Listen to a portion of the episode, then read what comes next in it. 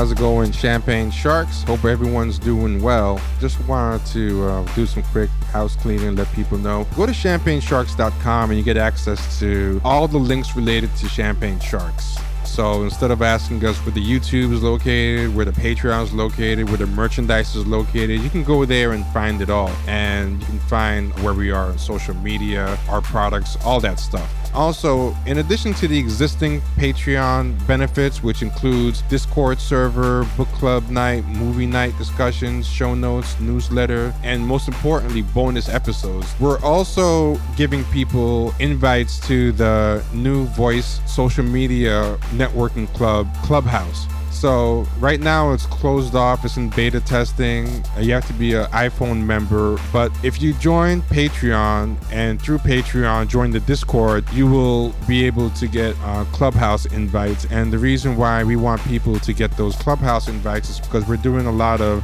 stuff with the creators and the podcast fans, and you need to get invited to take part of that, including a new weekly creator and fans show that we've started over there, where you get to interact with us and with each other. So definitely become a patron for $5 a month at patreon.com forward slash champagne sharks. And without further ado, here is the episode. Take care.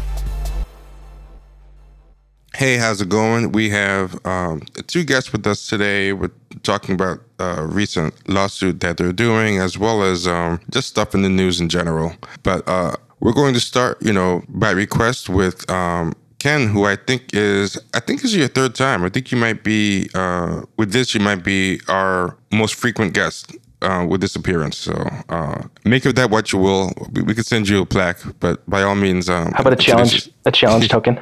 yeah, let's do that. So if you don't mind telling the people uh, who you are and what you do and where to find you, even though I think uh, people know by now. Okay, um, I'm Ken Klippenstein. I'm an investigative reporter now with The Intercept. Um, I am probably most known for my prolific uh, use of the Freedom of Information Act, a big long word for a pretty simple law, which just means that you can um, request records from government agencies, and um, with the exception of certain uh, exemptions, uh, they basically have to give them to you. It's a pretty cool law in principle. It's a lot harder in execution, but um, you know if you do it right, you can get a lot of insight on a primary source basis into what the government's up to behind closed doors, and not have to rely on the sorts of access journalism and and you know reliance on um, political appointees and things like that to to give you things that I think uh, can can have a can have a negative effect on the way that coverage is coverage coverage is carried out. And we also have with us uh, I hope I don't mess up your name, but Beth Beth Bourdon. That's the proper French way to pronounce it. Um, hi, I'm Beth Borden. I don't speak French, even though that's what we are. Um, I am a public defender by day, and in my off time, I help Ken pro bono with all the FOIA stuff. I file his lawsuits, and I like to claim that I'm Ken's muscle. She's my legal muscle, yeah. As a as a public defender, um, you know, she goes toe to toe with police a lot. That's kind of her adversary and defending her clients, and it gave her a really interesting um, kind of perspective on FOIA that I didn't have because I'm often trying to FOIA law enforcement intelligence agencies, but I haven't, you know, fought them in a court setting in the way that he, she has. So that's been a very, um, I've learned a lot about how how to approach these types of agencies um, from her. Yeah, would you mind expanding on that, Beth? I'm curious to hear myself. Well, um, I get a lot of documents in discovery in my cases. We we have pretty good discovery for criminal cases here in Florida. We're allowed to do depositions and things like that. So what I don't get in discovery, I might learn about asking questions of law enforcement in depositions, and then that led me to know what kind of documents cops produce, when they're partnering with federal agencies, and what you might expect a federal agency to provide to local law enforcement. And I suggested to Ken one day on a on some tweet of his that I think maybe he was trying to get something from the FBI and the FBI wasn't turning the documents over. And I had suggested, you know, you might be able to get at some of this through local law enforcement and doing records requests to uh, to the state versus the feds. And um, that's how we started talking, and that's where the overlap came in. Oh wait, so you guys weren't like uh, even particularly online friends for a long time before this? This kind of uh, is a germination of it all. Uh, I I didn't know who Ken was until um, I came across something like he and Jordan Uhl. I found Jordan Uhl first on Twitter, and he and Jordan Uhl would have a lot of conversations. And I thought that they were both extremely hilarious. And um, so then I started following Ken after that. And that's how we started talking was off of Twitter. I didn't otherwise know either of them.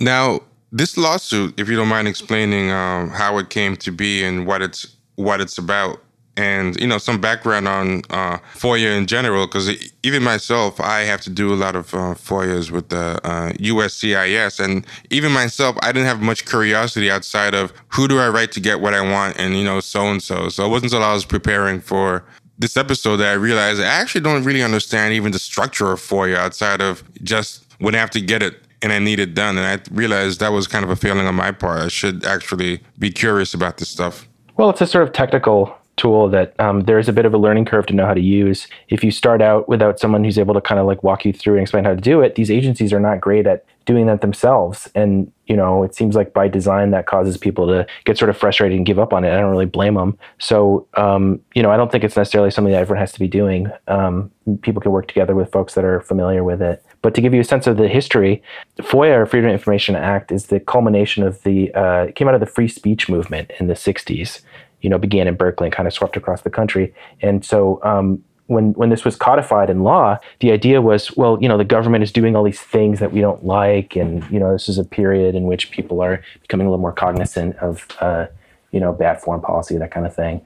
And so the, the, thought was, well, if they're doing all these things, you know, with our tax dollars in our name, um, you know, government depends on the consent of the governed in theory anyways we should know what it is that they're doing. So why can't we know? So um, they codified that in law. And so um, this this law makes it so you can just go up to whatever it is the FBI, Defense Department, CIA, and at least in theory, ask for what the records are. But the problem is um, not the sort of general idea, but how, how, it, how it's been implemented. So I always say we don't really have a freedom of information we have a freedom of records. You, you have to know what those records are called in order to get them. So um, if you want to have, you know, I think that in a sort of good faith, better system, you could have someone who doesn't have expertise in this kind of thing just go up to and be like, I'd like to learn about, you know, our foreign policy in Honduras. And then they'd have a librarian or something of the sort that you see in any university that can go and research things for you and bring you back um, some you know documents showing you this, but that's not what we have. Uh, in fact, under the law and relevant case law, they're not required to do any research or produce any new documents. So what you have to do is say um, not just what the documents are, but you know try to describe what their titles are and things like that. And so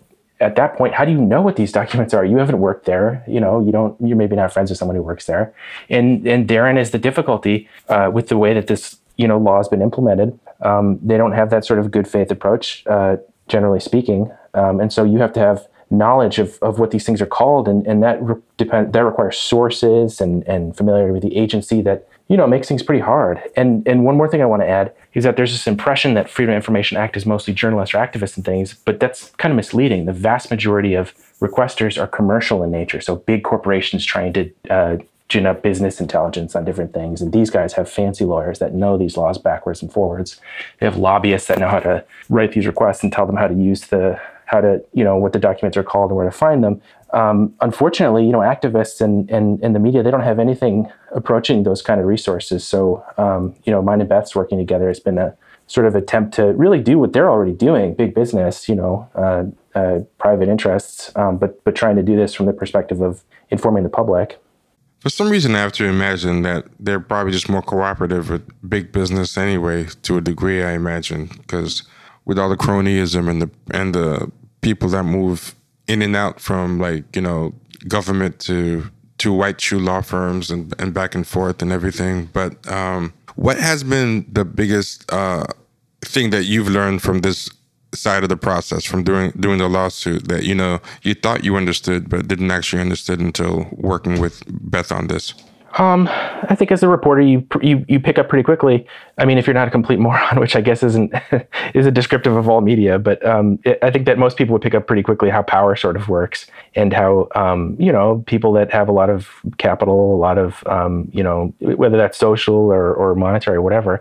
Um, you know, they they are pretty good at navigating these complex institutions and getting them to um, work for them. So, um, in the context of the lawsuit, and Beth can speak to this more because she's had not just th- this is why it's been so cool to work with her. A lot of lawyers have this kind of West Wing mindset, and they have a lot of ad, a kind of adulation for these uh, like hallowed institutions, and you know they they really believe that things work and that uh, we're trying to find out the truth here and these kind of things.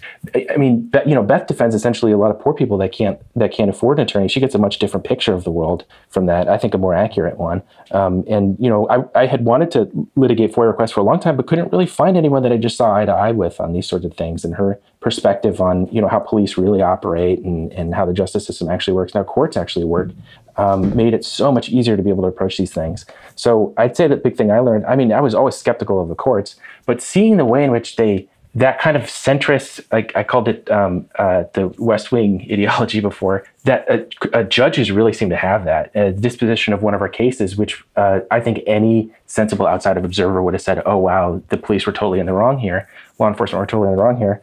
Um, the judge essentially decided a sort of both sides thing where he, I, I think, saw that they were in the wrong and thought, well, but you know, it's the state versus some media people. Maybe I'll just give it half and half. Maybe I'll give them half of what they want and not the other half. And so just how naked this kind of like um, deference to to the state um, was sort of worse than I thought it would be, even, and I didn't have very high expectations. So, um, Beth, as far as your um, side of this, like, what has it been like uh, doing this lawsuit, and what has been basically, you know, the aim and what you're hoping to accomplish uh, with it?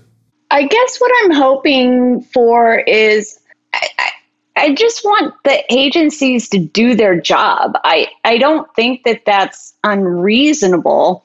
And I don't think that people should have to sue to get the things that they're asking for. They're very reasonable records, reasonable documents. You shouldn't have to know exactly what a document is called in order to be able to get it. There's no requirement within FOIA for you to provide some magic words to these agencies. So, you know, what we're looking for, what I'm looking for is to just make them start being compliant because the average activist isn't going to have $400 to file a lawsuit to force compliance on these agencies. And the agencies know that.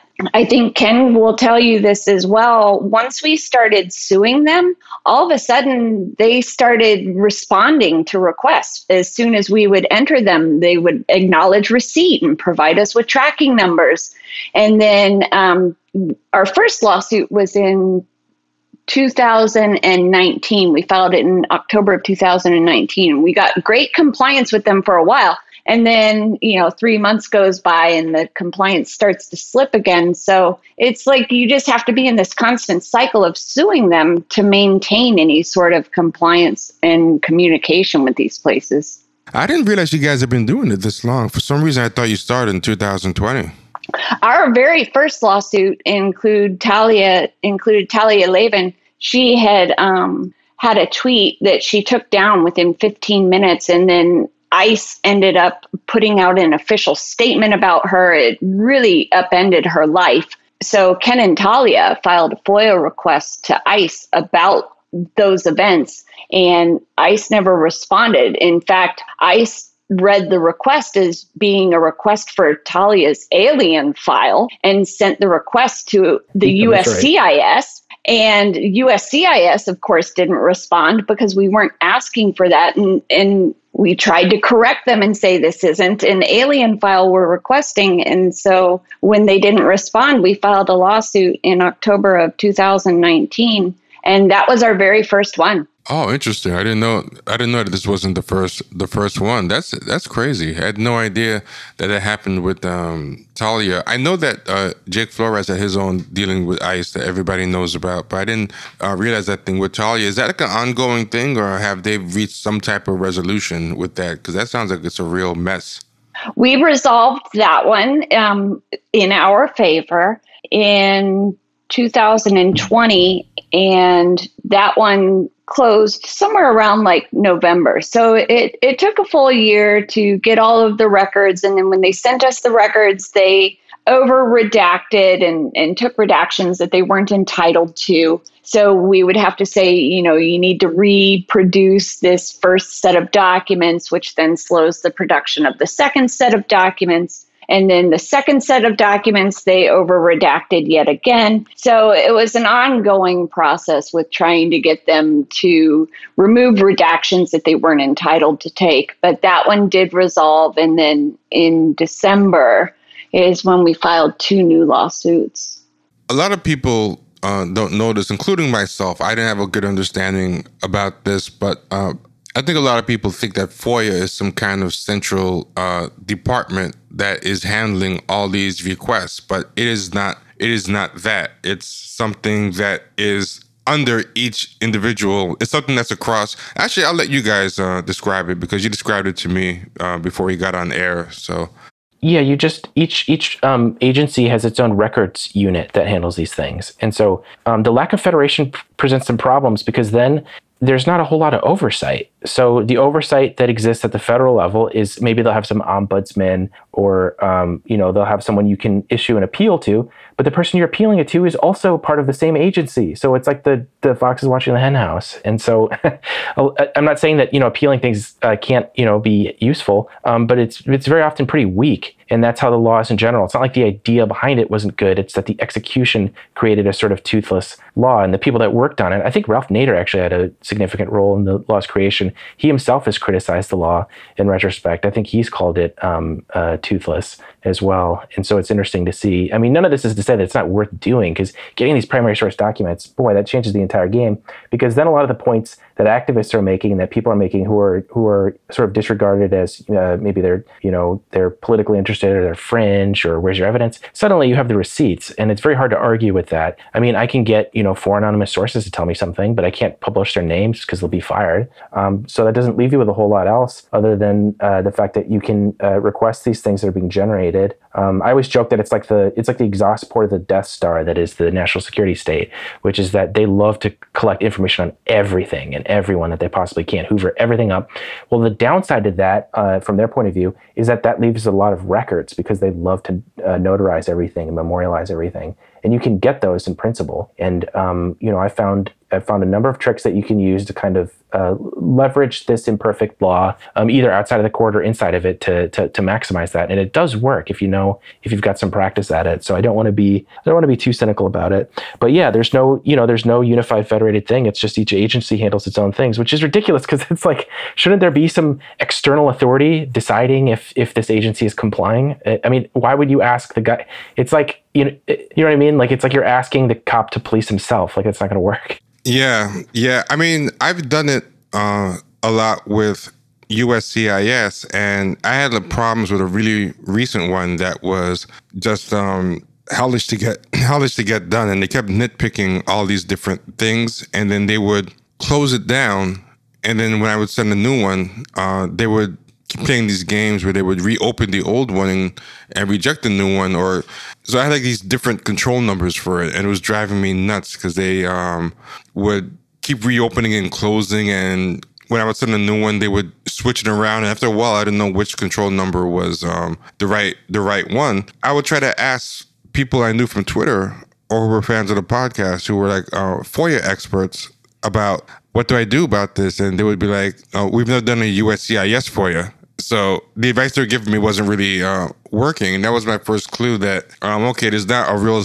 very standardized way. I mean, there is kind of a standard commonalities to it, but it's also very different from agency to agency. And I have to imagine that must be really horrible for people who have to deal with multiple agencies in the course of the work all the time. And I imagine that probably is something that happens with you, Ken, as an investigative reporter. You're oh, writing oh, yeah. different, yeah, yeah. What so like with CIS, they've got different agencies have different um, uh, what's called um, uh, backlogs. So you know, one agency might have a backlog of tens of thousands of requests they have yet to respond to. In fact, many do. Other uh, some others aren't as bad, and so it, it's complicated. Um, but you know, um, in the case of CIS, um, under the Trump administration, one of their methods for you know shutting down immigration, since CIS handles um, immigration stuff, uh, was not to explicitly pass any laws changing it, but just to sort of defund the agencies or move or shuffle personnel around, such that they didn't have the resources to process uh, people's legitimate um, immigration filings. And so that's one way to sort of, um, in a very quiet way, uh,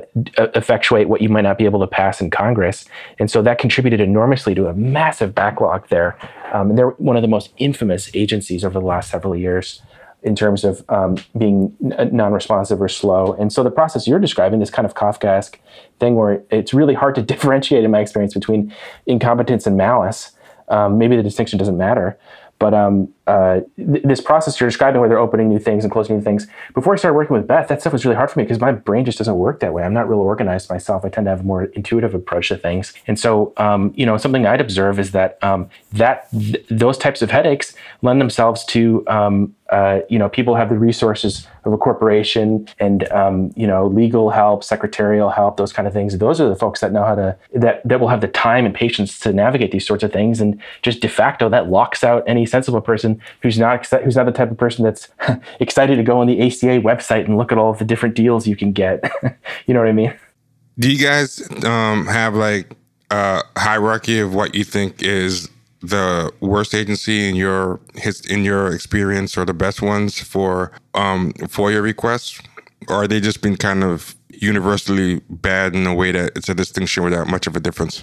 I'm curious to hear Beth's thoughts as well, but I think that in general, anything uh, national security, they abuse the types of um, exemptions that they have like crazy. So they have all these exemptions that they can say, oh, we can't give you this because it might hurt the national security of the U.S., which obviously is very broad and broadly construed um, exemption. Another one is law enforcement. Um, they're they're really bad because then they can just say, "Oh, this is going to harm an ongoing investigation."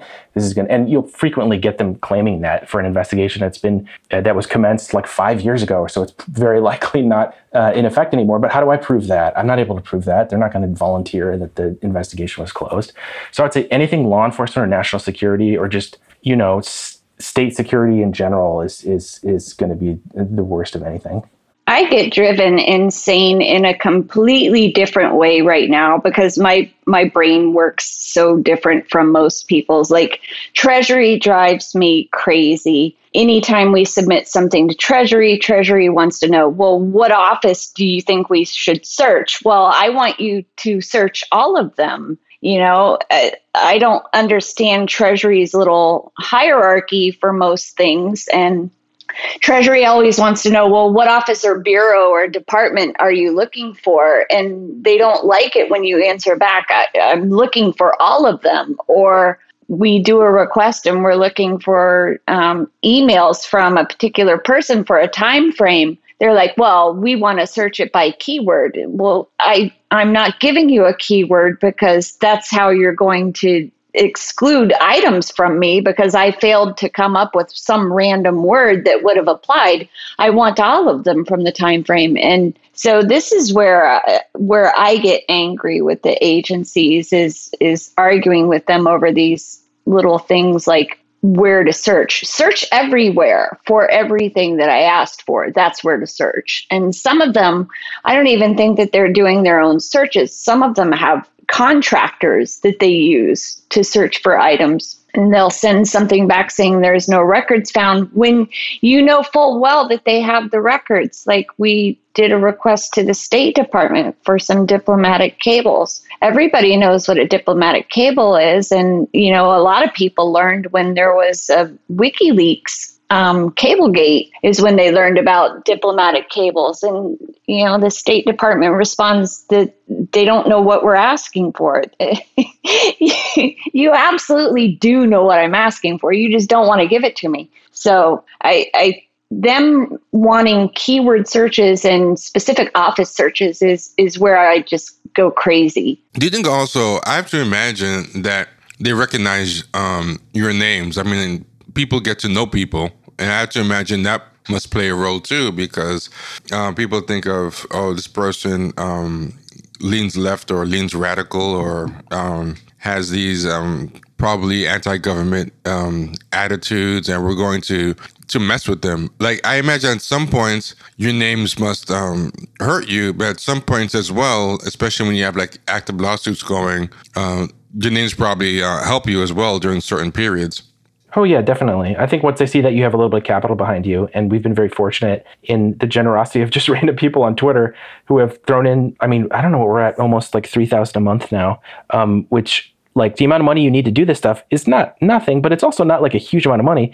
To to me, it seems like just uh, just enough to sort of lock out any sort of ordinary person and, and ensure that only corporations are going to be doing these things. But somehow we we crested that um, you know that that hill, and now we have enough resources to do it regularly. And as Beth said, since then, um, it's the compliance has been a lot less bad, and and um, you know it's it's it can still be a headache, but suddenly it's like, oh, here's your number. Here's oh, do you want to do you want? I asked for an estimated release date. Here's an estimated release date. Oh, let's talk this over. Let's let's work this through. And it just seems very clear, as is so much of else, uh, so much else in the society. You know, this this law um, is is is uh, is the, compliance with it is a is a sort of uh, privilege and and and a, a commodity in a way. Um, you know, if you've if you've got the capital to to force them to, to sort of warn them that there might be some consequences, then suddenly the the, the law um, comes into effect. Otherwise, they just ignore it. What has been what has it been like uh, following these cases as far as impact on your uh, real life? Has it been uh, causing any problems or or not? Not at all. Um, Beth had some funny stories about how unprepared they were for some of these lawsuits, not just at the state level because there's you know state versions of FOIA, but also at the federal where they're kind of like FOIA. I've never had a case like that. What do I do with that? So I, I, I mean, one of the big things I've seen is that um, you know certainly the state has this sledgehammer in terms of its power and authority and ability to influence courts, uh, but it's also so incompetent that it's kind of like they they drop the ball so much that um, that it, it, almost it almost seems like they're especially in the context of COVID that they're just kind of racing around trying to put out fires at this point. Um, so so I don't I don't know that I've I've had people in the agencies that were sympathetic reach out before that are either are FOIA people or uh, maybe sort of dissident people in these agencies that feel bad about things that'll give me tips. But that's really been the the extent of it. Um, I'll give you an example. Um, there are these things called fusion centers that after 9/11 they establish a network of them that are basically supposed to share intelligence. They kind of mediate between local law enforcement and federal um, law enforcement intelligence. Uh, it's sort of like the Defense Department program where they give these huge tanks, these MRAPs to local cops. Another part of that is that they don't just give equipment, they also give intelligence. And the federal intelligence agencies have way more sophisticated um, tools and resources to be able to collect those things. So it's sort of scary in its own right that they're giving local cops this kind of stuff. But so um, I was curious about these fusion centers. So they started sending out requests to a lot of them. And then at one point, I started getting people in the fusion centers reaching out, being like, "Please help! These places are horrible. We're violating people's rights." Like I saw your request the other day, and they're they're completely trying to you know bypass it so that it won't give you anything. So the extent of the response has sort of been horrified people in a lot of the agencies kind of reaching out more than anything. Although I think Beth would be able to speak more to that since uh, as a public defender, you're more uh, uh, you interact with the government more in other in other respects. I haven't suffered any sort of negative consequences, or you know, I I don't think that I'm known in the way that Ken is known. Um, but certainly, the local assistant United States attorneys are getting to know me here in federal court because we're filing here in the Middle District of Florida, which most I would say maybe 95 percent of all FOIA lawsuits get filed in DC. And so it's extremely rare, I guess, that they get filed here in the Middle District of Florida in Orlando. So the very first lawsuit we had, the the federal prosecutor said that he hadn't had one for 14 years. And um, they have these weird things called tracks here for their lawsuits that don't really, FOIA lawsuits don't really fit very well into any of the tracks. So they kind of get jammed into one track, and you have to make a square peg fit into a round hole on this track. But it, it's different dealing with them here because they're, in one sense, they're more laid back about it. Um, but in another, you know, they start getting concerned over when you use the words terror, especially at a state level. Ken was talking about the fusion centers and, you know, local state judges, they don't ever deal with something that's related to terrorism. That's always federal. So when you have a fusion center that's operated by the state and you're using the state records law to try to get at these records, the state just throws the word terror in there and the judges are they get so concerned like oh you know what this touches on national security. I we need to protect our national security. And it's frustrating at a state level here for sure. And um, like ken said our federal or our state lawsuit here against the florida department of law enforcement i think the judge just recognized that they need to give us some records, but also wanted to to allow for a concession since there was a purported terror angle to it and allowed them to redact a little bit more than I think that they should have been able to redact. But um, you know, we could have taken on an appeal and and wasted more time on that, or just accept what they give us and and go from there. So, do you feel like the changing of the guard from um, Trump to Biden, so to speak, makes a difference in in any of this. And when I say a difference, I'm not even just talking about a tangible difference as far as the um, FOIA goes, but as far as the public reception to these things, as far as people caring about this lawsuit. Because I have to imagine to some degree, there are probably some people that like anything that can be viewed on as a judgment on the Trump administration who suddenly, you know, stop caring or even view it as problematic when you bring up the same thing under a Biden administration.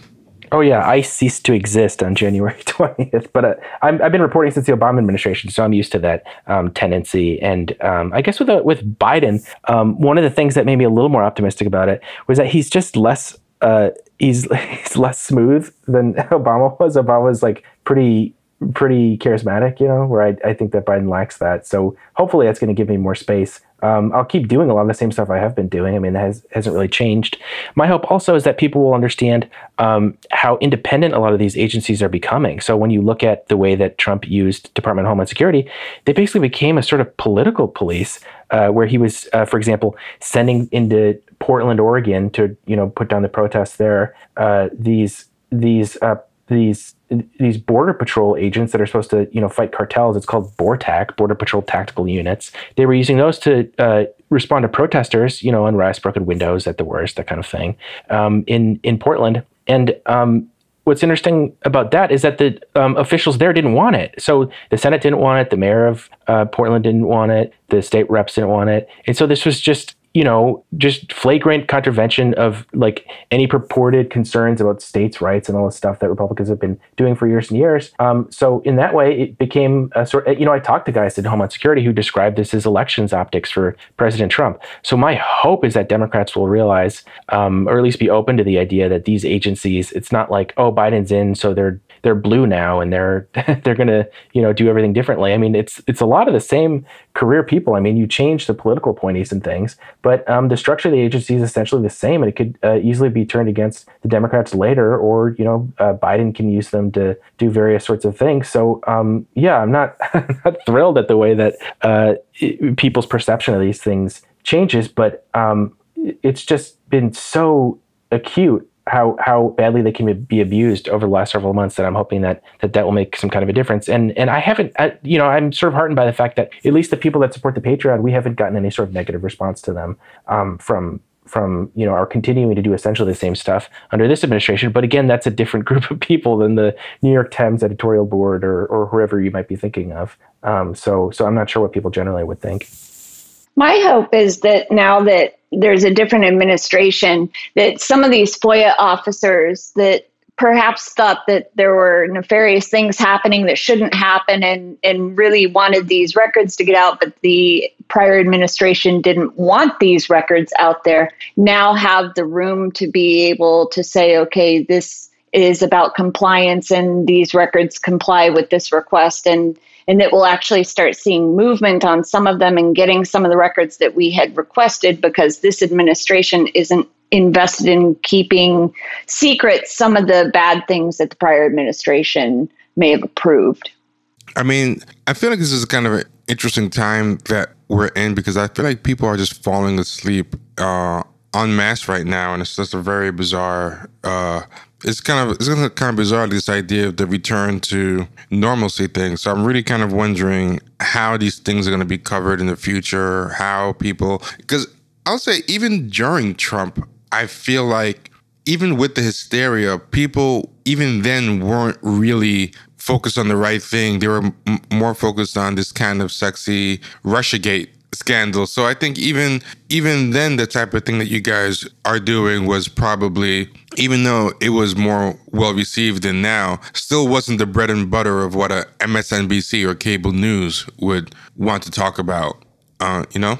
Yeah, you're exactly right. So, I mean, that's why we got into this stuff is because the, the reportage is very White House centric. And uh, the fact is that most of the White House is actually exempt from FOIA. You can't actually, you can't even do that with them. So, you know, by, by necessity, a lot of our work is to, you know, not be that. And I think that's good because there's way too much of this palace intrigue junk. Like, you know, what did Kellyanne Conway say to, um, you know, Trump? What did, what did Trump, what did Trump say to uh, Hope Hicks or whatever? But I mean, a lot of this stuff, I'm not saying they don't have power and that this stuff isn't, you know, doesn't have some importance, but the stuff that's happening in the Homeland Security Department and ICE and Customs and Border Protection, a lot of that stuff happens remote from the White House, and a lot of it Trump might not even be aware of. And uh, particularly somebody like Trump, who's who's who's uniquely uh, checked out of, of policy at the sort of um, uh, uh, practical ground level. So I've always tried to focus on the agencies that are actually carrying out the policies instead of like what is the guy at the top saying. It's like I liken it to um, it's it's like if you want to find out about a corporation, are you going to look at what the CEO says, or, or are you going to look at what the rank and file people that are building the cars, or or you know whatever it is the corporation does? Do you want to look at what they have to say? I tend to want to look. I mean, it doesn't have to be people at the very bottom, but it's like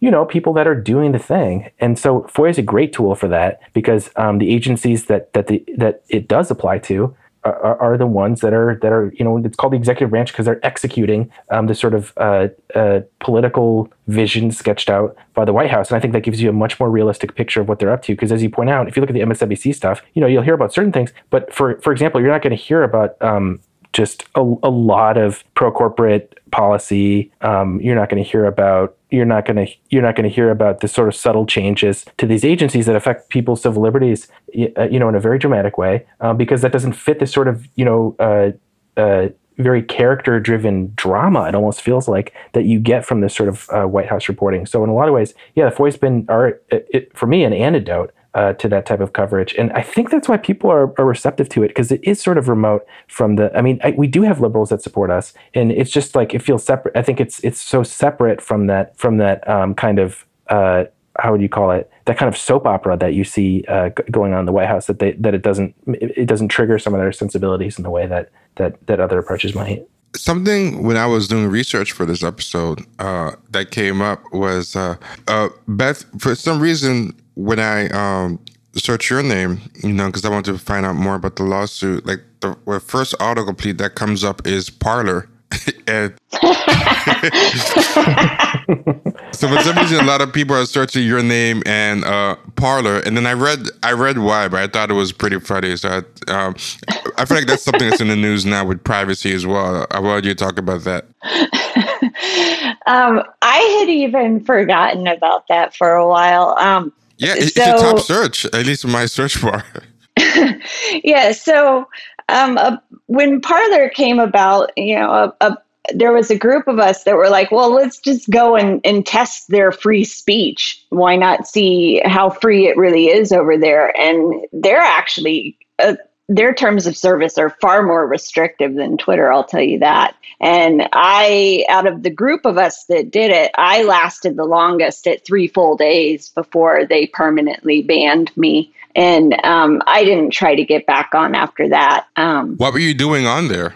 Pretty much just harassing all of the people that had already been banned from Twitter. And um, the one that I was really like, I, targeted isn't the best word for it, but the one that I was like replying to a lot was um, Katie Hopkins. And um, I happen to like, they call it a, a parlay. So it's it's not like a tweet, it's a parlay. So I had parlayed at gems. her.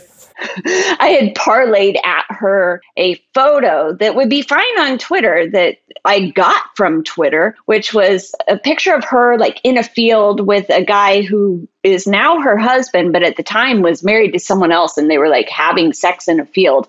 You can't see actual like genitalia or anything like that, but you know full well what they're doing and they're nude and someone got a picture of them. And so I parlayed that at her and, and that's what resulted in my permanent ban. That is such an image I don't want to uh, imagine. is she the Brit? She's the British, like far right lady? Yes. Yeah, and I usually don't like to go after uh, people's looks, but in her case, because she's um, you know, done it herself with other people. Like I remember she was talking about um I think Meghan Markle and her looks. She was talking about well, she was talking about somebody, and it turned out they were both the same age. And it was like shocking when you found out. Like she ages like horribly, like Dorian Gray. Like I don't know if all the evil in her is like making her age at like an exponential rate. But yeah, I mean, I mean, it's it's really shocking. She's a really nasty uh, piece of work for sure. But uh, it's kind of funny because I mean, these are people who talk about free speech a lot, and they get upset when anyone gets banned from Twitter. But they're like the most notoriously thin-skinned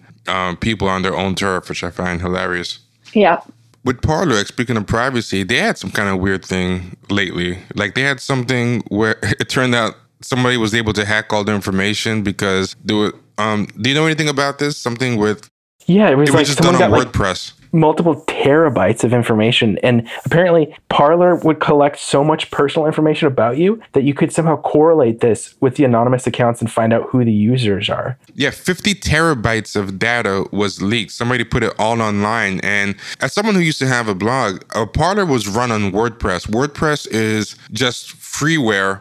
I mean, it's, it's just insane that somebody would do something this privacy um, sensitive and all about anonymity and put it on something as hackable as WordPress or something that's basically like almost open source. Yeah, I think Well, they were a- collecting people's identification. yeah, you like need they, a driver's license just to have an account, right? Yeah, something like that. Well, if you wanted to be like, it, it appealed to their vanity. It was sort of like uh, Twitter verification. So if you wanted to be sort of like a registered user and get this fancy little badge to you, you had to provide your driver's license, and and then um, they would use that to verify that you are indeed a real person, and then you get this level of verification to to your Parler account. So like, and they stored it and all of that was easily available when when they got at their information. When they banned Trump, my big concern was that he was going to establish a sort of shadow government in Mar-a-Lago and, and have his own TV show and and just yeah, it, I would I would think that he's going to over the next couple of years um, have a lot of fodder for for um, generating discontent and anger because I can't imagine the Democrats are going to be able to do enough to to you know um, keep just give people dignified lives over the next few years given the enormity of the of the situation.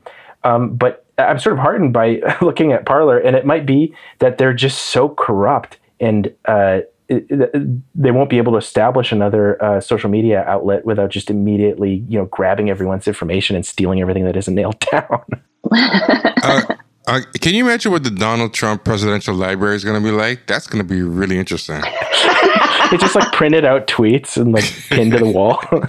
Oh god, I would visit. I would visit the hell out of that. I've never wanted to go to a presidential library before, but I would go like on opening day if I could, just to see like what on earth that thing is going to be like. I'm thinking of that house in San Francisco. I don't know if you guys saw this on Twitter, where you could get in San Francisco, you can get your house, you can get like a verified badge for your house. You I can like saw that. That's what I'm picturing the library being.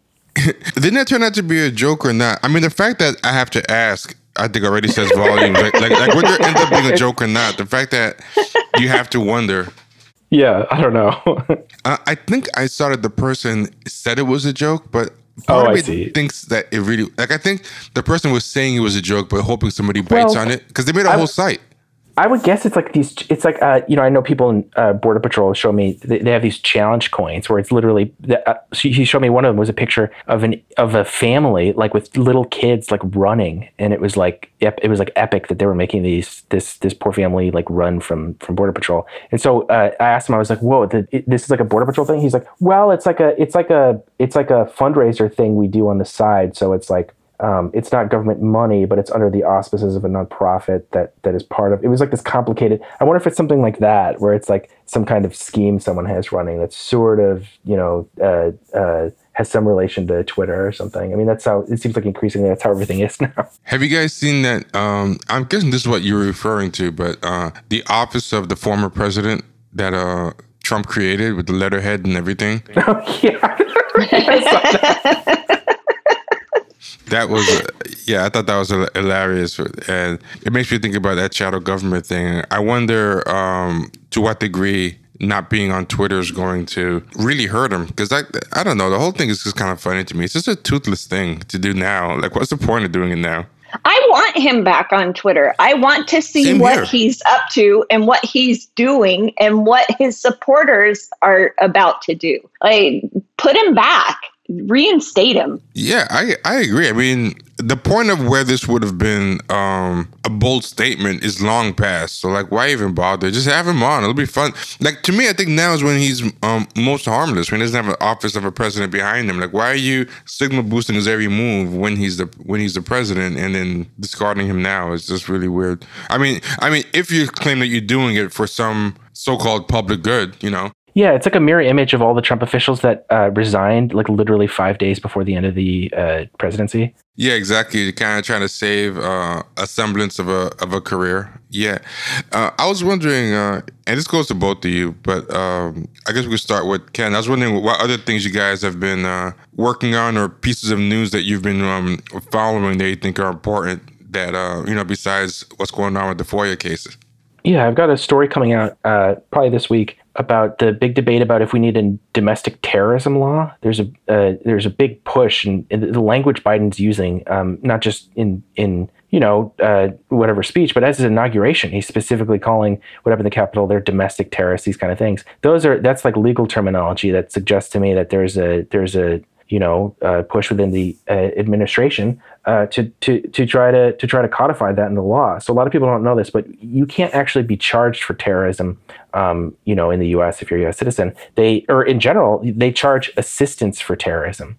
So you know, providing material support, that kind of thing. And so um, the idea that that some people are making, um, and I think a lot of liberals are sympathetic to this, even though this is something President Bush would have loved to have, um, is that is that you know you make it easier for for them to label groups or individuals terrorists here, charge them with that, then then you know this will be a useful tool in in stopping the far right. So I actually decided to just talk to people in the FBI who do counterterrorism stuff, people in Homeland Security that do counterterrorism work, and um, you know these guys are mostly conservatives. Um, they all have very you know. Uh, strong law and order type views and even they were kind of taken aback. They're like whoa this is like going pretty far. And they were a lot more ambivalent than the picture that you're seeing painted on um, you know cable news. So i asked them why they were ambivalent and they said well say you've got some crazy uncle who's a qanon guy and um, qanon is, is designated a terrorist group. Um, if you have him over for dinner or if you buy him a gift on christmas or whatever it is that could be construed as material support for terrorism because you're giving money to somebody that's part of this group so it opens up all sorts of doors that i don't think people have really considered um, that i think and I hope in the story that I write is going to illustrate to them here's what that actually means. And the people that wanted the law, they were kind of like um, salivating at the idea, like, whoa, all the electronic surveillance we could conduct. We don't need a warrant. We could start doing subpoenas without a warrant. They're called administrative subpoenas. I was blown away by how much. I mean, because you know we just talk about this uh, vague idea, like we call, call them terrorists. You know, it's like this. It's a very tired way to go viral on liberal Twitter is is is point out that um, you know some some far right group wasn't called a terrorist, but some other group was, um, and so that's the sort of depth of the discussion. But I don't think anybody's really considered what that would mean practically in terms of what law what tools law enforcement is going to get to um, bring to bear against people. For me, what I've been looking at here in Florida, because it, it more directly impacts my day job, is um, one thing that grew out of the the protests that went on last year is, you know, uh, Ron DeSantis, our governor, who is very aligned with Trump, got really tired of seeing protesters. And so he's trying to pass really restrictive laws that are aimed directly at, at, you know, people like BLM and, and anyone who was out for George Floyd or Breonna Taylor. So I just pulled it up to to make sure that I didn't misquote something. Our felony sys- system here, a third degree felony is the lowest level felony, a first degree felony is the highest.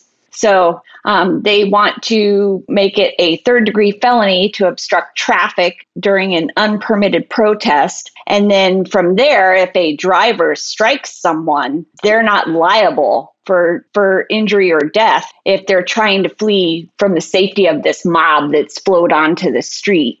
They want to make it a second degree felony, which is punishable by up to 15 years in prison, to destroy public property during a violent or disorderly assembly. And that's directed at monuments. So uh, they also want to make a RICO liability to anybody who organizes or funds a violent or disorder disorderly assembly. Like it's it's just ridiculous what they're trying to do here to prevent future protests. So that's that's my biggest one right now that I'm looking at because that's you know where the fallout's going to come to my day job is is all these people that are going to get arrested on on just ridiculous things.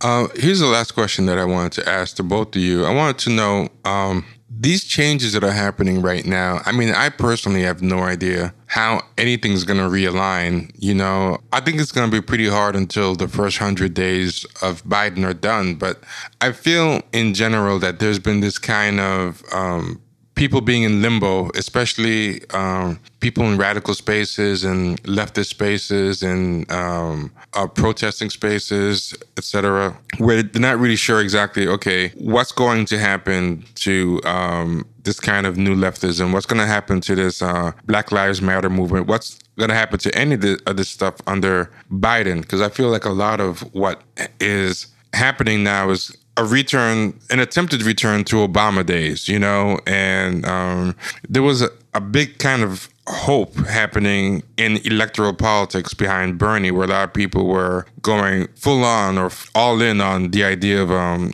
electoral politics, particularly on the national level. And I was wondering if any of you guys were willing to make any predictions about how you think things are going to change in terms of a lot of the movement that we've been seeing. If, things are going to dissipate, if things are going to move toward local electoral politics more, if you think there's going to be a, a kind of resurgence in in organizing or a kind of disillusionment I would guess um, that the uh, civil war within the Democratic Party is going to intensify um, rather than weaken because um, the Democratic leadership, the establishment wing of the Democrats, they don't have the uh, emotional blackmail of saying, well, what do you want, Trump to win? That they had for the last four years. Uh, in many ways, it was sort of astonishing to me that that um, the progressive wing and leftists were able to um, register demands within the Democratic Party as much as they were. Because, you know, I grew up during the Bush administration, and I remember if you look at um, the Democratic Party then, there was no um, progressive caucus. Uh, certainly, uh, there was no squad. There, It was just Nancy Pelosi, and they mostly seemed to agree on everything. There was very little in the way of dissension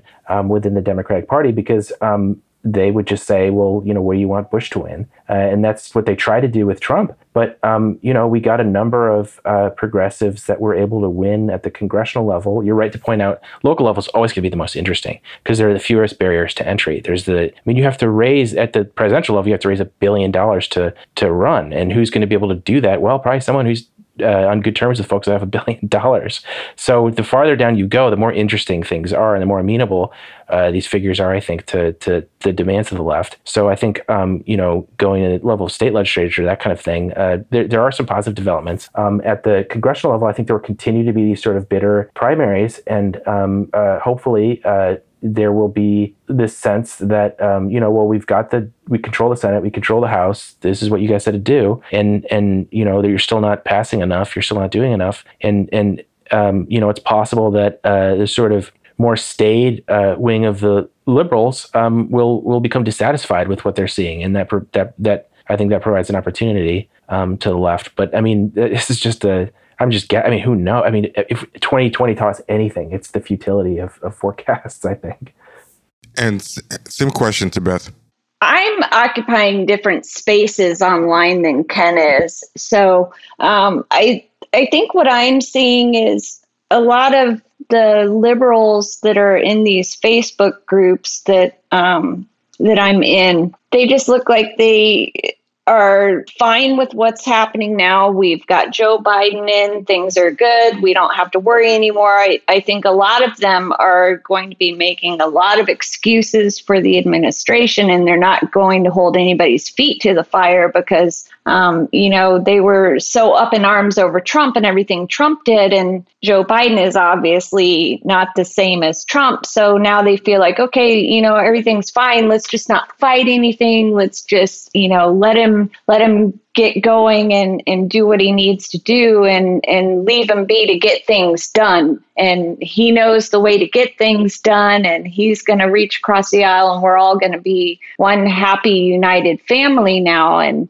and I don't know how long it's going to take them to wake up to that, but right now, none of them want to hear anything that's negative about Joe Biden because he just hasn't been in there long enough and you need to just give him time. So um, for me, what I'm seeing is is super disappointing because you know all the people that I think were sort of sympathetic to the left's position while Trump was in are just backing back away from it, and now we're all just Bernie bros again. Yeah, you know what's funny is like I already see the blueprint being laid down where, you know, I could tell even if Biden is going to be there for eight years somehow, it's going to be like, well, it's only, you know, seven years and 11 months. Like, what do you want from him? Like, like I, I can just see it already, you know, being set up like the permanent apolo- apologism. So I'm not looking forward to that, but I definitely see a lot of that happening. And I think the main thing that I've come to realize is a lot of the people who were saying all that stuff about, uh, no, we have to do this because what's going to happen is he's going to be so ready to be pushed left that we can do all this stuff once he's in. Now that he's in, and you bring up all the ways that he's not moving left, and they're just like, oh, well, who cares? You know, you kind of realize, I don't think it's even that they were mistaken or anything. I think they really just didn't care. They were just saying whatever they had to say to shut people up because uh, no matter what you show them about anything disappointing that he's done so far, everything's like, well, so what? Well, so what? What did you want, Trump? And you know, the truth kind of comes out. Yeah, well, like he's Biden said, day one he will work on family reunification. Day one came and went day two and day three came and went. And, you know, so when people were pointing that out online, Jordan Uhl was pointing that out online and, and people were fighting with Jordan and, and saying things like, well, you know, he addressed DACA and, you know, DACA isn't the same as reuniting these families. And, you know, if you say day one and you don't do it on day one, you're not following anything that you said. Why why should we believe you that it's going to happen on day seven? And and why are you making excuses and saying, well, look at DACA? Yes, the DACA thing that he did that needed to happen. And yes, uh, stopping deportations needed to happen, but reuniting families also needs to happen. And, and those other two things are not the same. I think the real important problem here, though, to kind of play devil's advocate, be sympathetic to them, is um, they can't go to brunch now. That I think is the real problem. Like COVID has not been worked on effectively, such that on the day of the inauguration, everybody can indoor brunch. And I think that's the real priority that everybody wanted to go back to brunch and they can't because of COVID. Once indoor dining is back and then everyone can go back to brunch. I think everything else is going to fall into place too. Um, ICE reunification, DACA, Medicare for all. I think all that has to come after brunch and we'll be good. With that, um, I want to thank everybody for for being here. Let's uh, pray for brunch to come back and let's get the hashtag. Let's get the hashtag going. Yeah, pray bring brunch, bring brunch, bring brunch back, and everything else will fall into place. Brunch back better. Uh, yeah, thanks guys for uh, joining me, and let people know where they can find you in case they missed it, like Twitter accounts, websites, etc. I write for the Intercept. You can see my writing there. I'm really just on Twitter, and then I've, if you're, uh, you know, if you're a government official or or adjacent to any of that kind of stuff, I've got my signal on my uh, Twitter as well. I'm on Twitter as at Beth Borden. I have a Patreon if people want to support our work. That's um, patreon.com slash Beth Borden. And um, I'm also on Instagram, but please do not send a direct message on Instagram. I'm on there as at B Borden. Okay, no problem. Uh, thanks, guys. Everyone, uh, thanks for joining us and have a good one. Thanks for having me. Good seeing you.